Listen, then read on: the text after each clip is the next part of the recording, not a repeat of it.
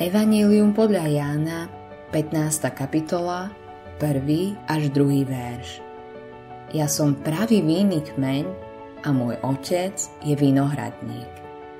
Každú ratolesť na mne, ktorá neprináša ovocie, odrezáva a každú, ktorá prináša ovocie, čistí, aby viac ovocia prinášala. Vzťah medzi sebou a svojimi veriacimi opisuje pán Ježiš v obraznom rozprávaní o vínom kmeni a ratolestiach.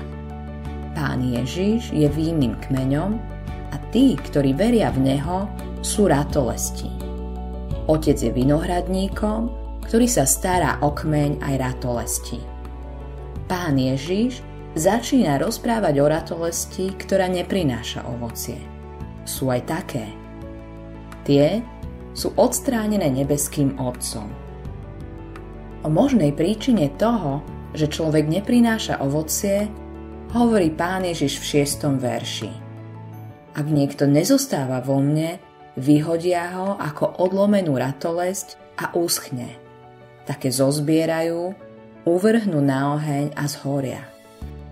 To ukazuje, ako sa stáva, že človek môže byť kresťanom, môže mať svoj život v Bohu, ale môže svoj život strátiť aj keď sa za kresťana ďalej považuje.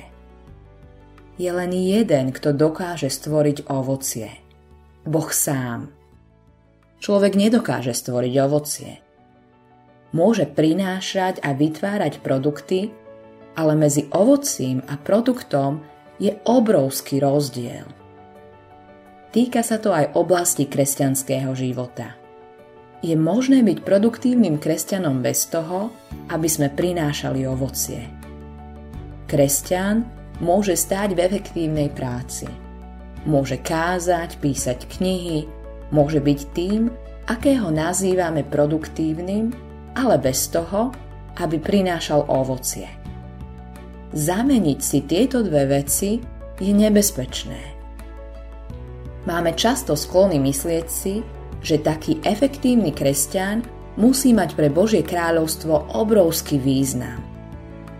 Ale pravda môže byť taká, že so svojou produktivitou uzatvára prístup Bohu, pretože mu neprináša ovocie.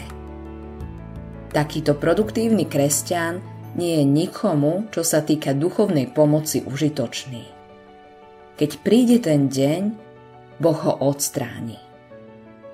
Podľa týchto Ježišových slov musíme my, kresťania, overiť sami seba.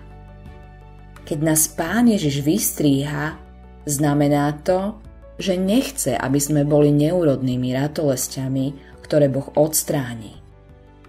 Choď preto s týmto slovom pred Božiu tvár.